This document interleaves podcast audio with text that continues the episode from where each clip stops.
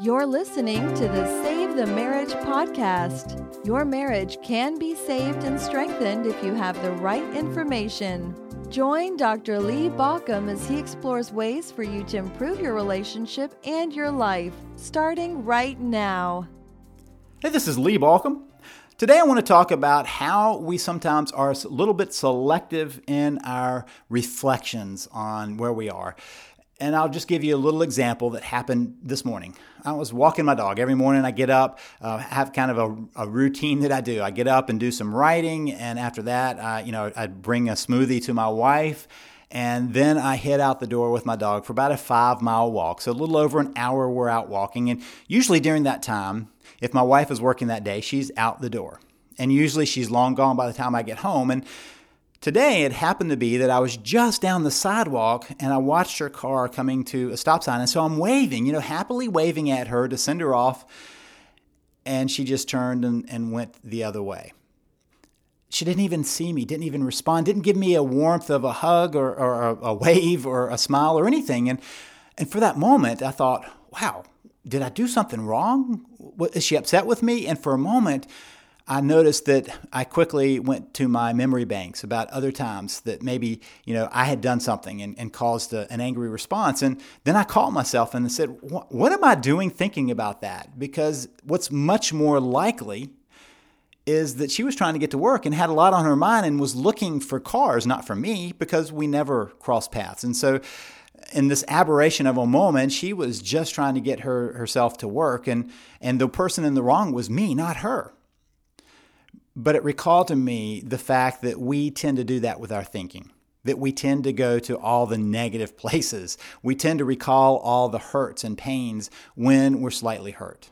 In fact, we have a much more uh, of a tendency to look for the negative than to look for the positive. We spend a lot more time recalling the negatives in the relationship than thinking about those positives. And, and the reason is because we always start thinking back based on our emotional state.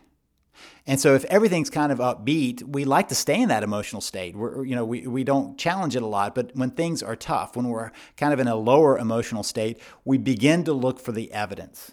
We begin to look for things that remind us of, of this same event. I think of it as being a whole lot like the, the uh, internet. Right? If you've ever gone to an article and on that article you click on to something and that click takes you to another article and you click and you be, you find yourself lost in the web of connections you find yourself lost in the web of information what we kind of know from research is that you can start neutral on an article. Let's say you, you're, you're completely neutral emotionally on an article when you get there, but by the time you read it, you, you might be a little upset one way or the other. And then you find some links that take you to more information about that. And so you click it, and we generally find other uh, the same pattern repeated where we go for evidence that supports our view that emotional state at that moment. So if the article upset us because we agree with it, we go tracking down other articles that back it up and confirm what we already have decided. If we are upset by an article because we disagree with it, we go find other articles that help us continue our processing of disagreeing with it. This is what social scientists call confirmation bias. That we tend to seek evidence that supports what we already believe. You probably went to that article with some, some preconceptions, right? You already had some opinion. Let's say it was a, a political argument. And these days, most of us have an opinion about everything in politics. And so let's say you go to that article and you read it, and that article either supports or challenges your view, and then you go seeking evidence that supports or continues to allow you to challenge it. And you continue that process until, in just a few clicks, you are outraged by what you first read, and you are outraged that not everybody else sees it that way, and you are outraged that there's any possibility of somebody missing that viewpoint. And so the beginning point, maybe you had this, this belief that belief begins to morph into stronger and stronger beliefs. That tends to be how people become more strongly convinced of their views over time. Confirmation bias allows us to believe that this is the correct way of viewing it. And that happens in relationships. We collect evidence to confirm what we think about what's going on. If you confirm that your spouse is unloving, you will look for evidence that your spouse is unloving. If you confirm if you believe that your spouse is disrespectful, you will confirm that by finding evidence of disrespect. If you believe that your spouse is uh, is misbehaving in some way, you will go looking evidence to confirm that. And it may or may not be there but we always are looking to confirm what we believe. Now, I do believe clearly that there are times when spouses are doing things that they shouldn't be doing. My point here is that we usually are trying to collaborate or corroborate what we already believe. We find the evidence out there to support that. There's a related theory to confirmation bias, which is reinforcement theory. Reinforcement theory says we tend to seek out the evidence that will reinforce our beliefs, evidence that will build and allow us to continue to build our belief. If you're trying to reinforce something, you're adding strength to it. If you've got a wall in your backyard that's crumbling, you probably aren't just trying to do something to stop it from crumbling, but to strengthen it, to reinforce it so it's stronger. And not only is it not crumbling, but it's, you know, it's now standing straight and it's repaired and has strength to it. That's reinforcing something. And so when we reinforce our beliefs, we're, we're dragging evidence in to allow us to, to defend it in better ways. Social scientists talk about the fact that we're creating bubbles around us in our social media if you click on an article in your social media feed and you read that article and you click on another, social media is looking, that platform is looking for what you like to read. And guess what it does? It gives you more to read in that direction. It doesn't give you challenging things because the platform is designed to help you stay on the platform to spend more time on the platform. And so it wants to deliver things that you're going to naturally want to read, which are naturally things that help you hold to and reinforce your beliefs. Not many of us are looking to read an article on one side of, of an argument and then read another one on the other side. If we do, we generally begin to stack up the evidence to refute the one that we disagree with we're still committing that confirmation bias because we're criticizing what we just read and trying to find something that will reinforce what we already have come to believe. There are some next steps in that reinforcement theory. One is selective perception where you block out the things that uh, are against it. So let's say you have selectively perce- perceived that a spouse is not doing what they're supposed to be doing, that they're not treating you the way you want to be treated, being disrespectful or unloving. You begin to perceive selectively the times when they do that.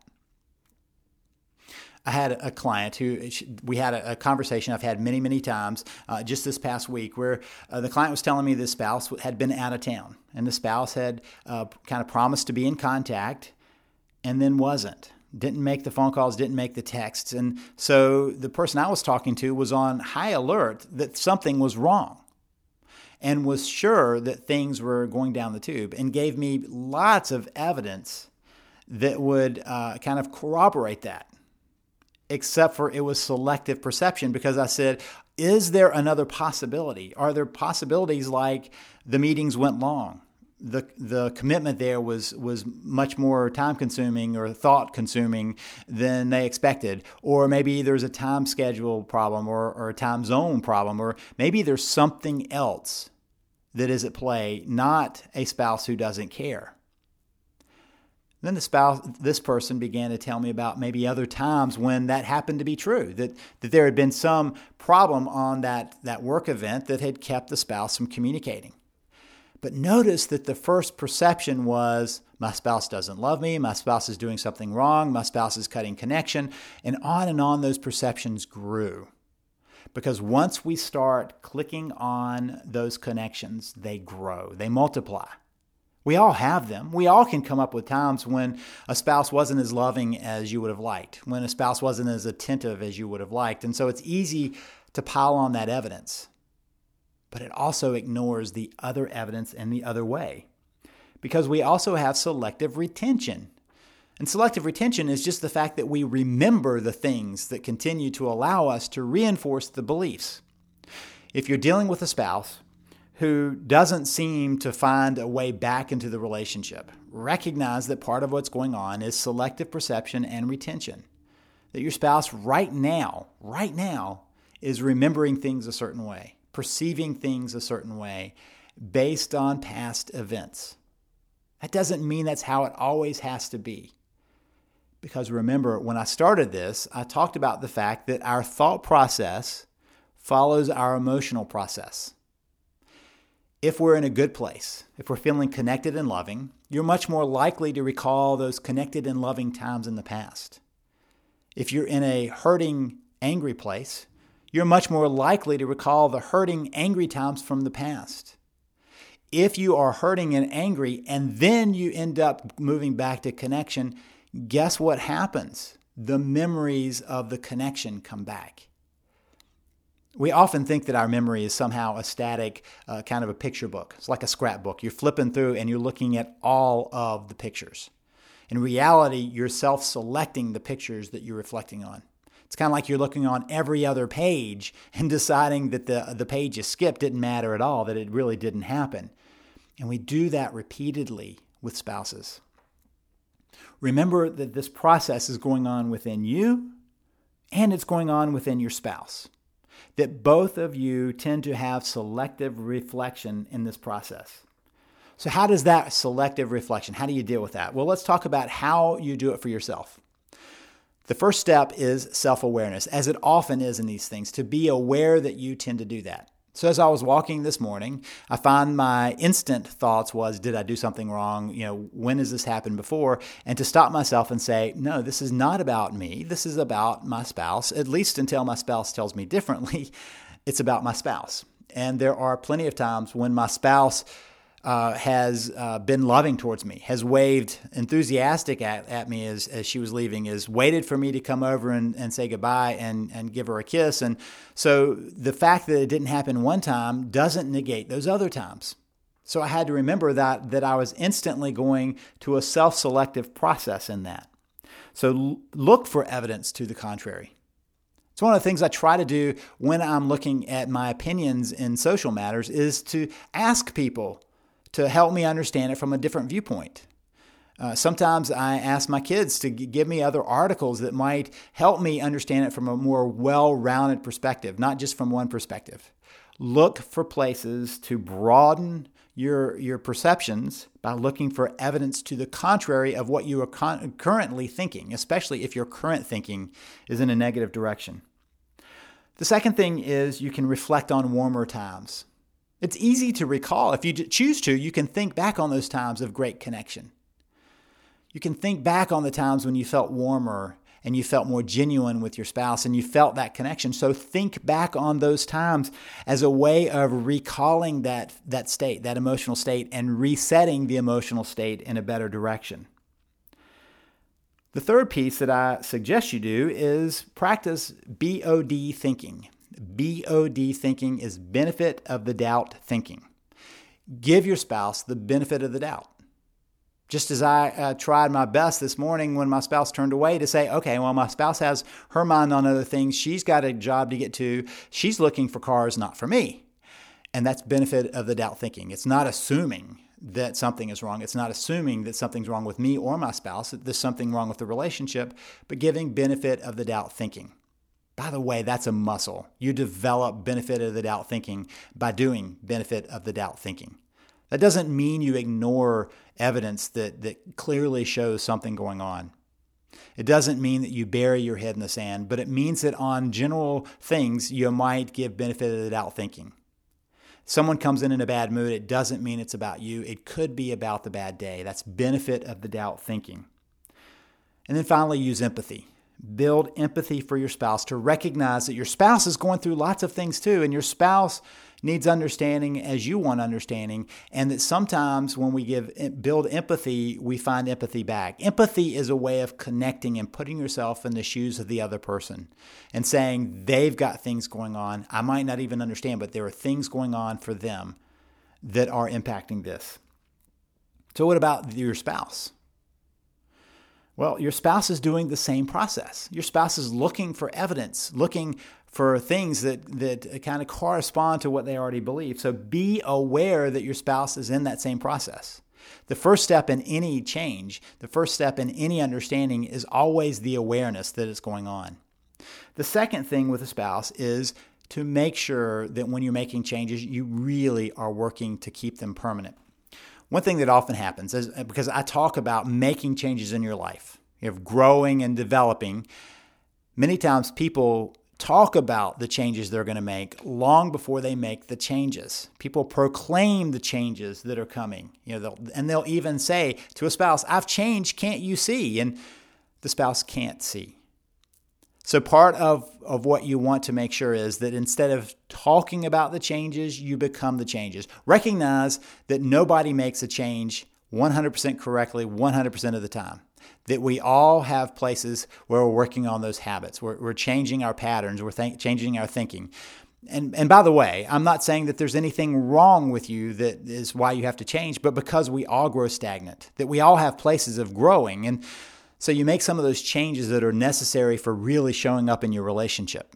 And when you make those changes, you can proclaim it or you can live it. And my suggestion is you live it. Because when you proclaim it, then your spouse is beginning to look for evidence to the contrary. When you live it, you're piling on evidence of a change that begins to overwhelm the assumptions that are being made. The only way that you fight back at the beginning point of connection is by providing overwhelming evidence on your part that things are different. And then remember that emotional state does change the reflection. Remember that the emotional state does change. So, a spouse who has forgotten all the warmth and love that was shared along the way will remember it when the connection comes back. So, you work on the connection. If you need help with that, if you need help on how to build that, I would love for you to grab my system, the Save the Marriage system at savethemarriage.com. And that will give you some ideas of how to rebuild the connection so that the warmth returns and so that the reflection moves in a warmer direction. This is Lee Baucom wishing you the best as you work to save your marriage.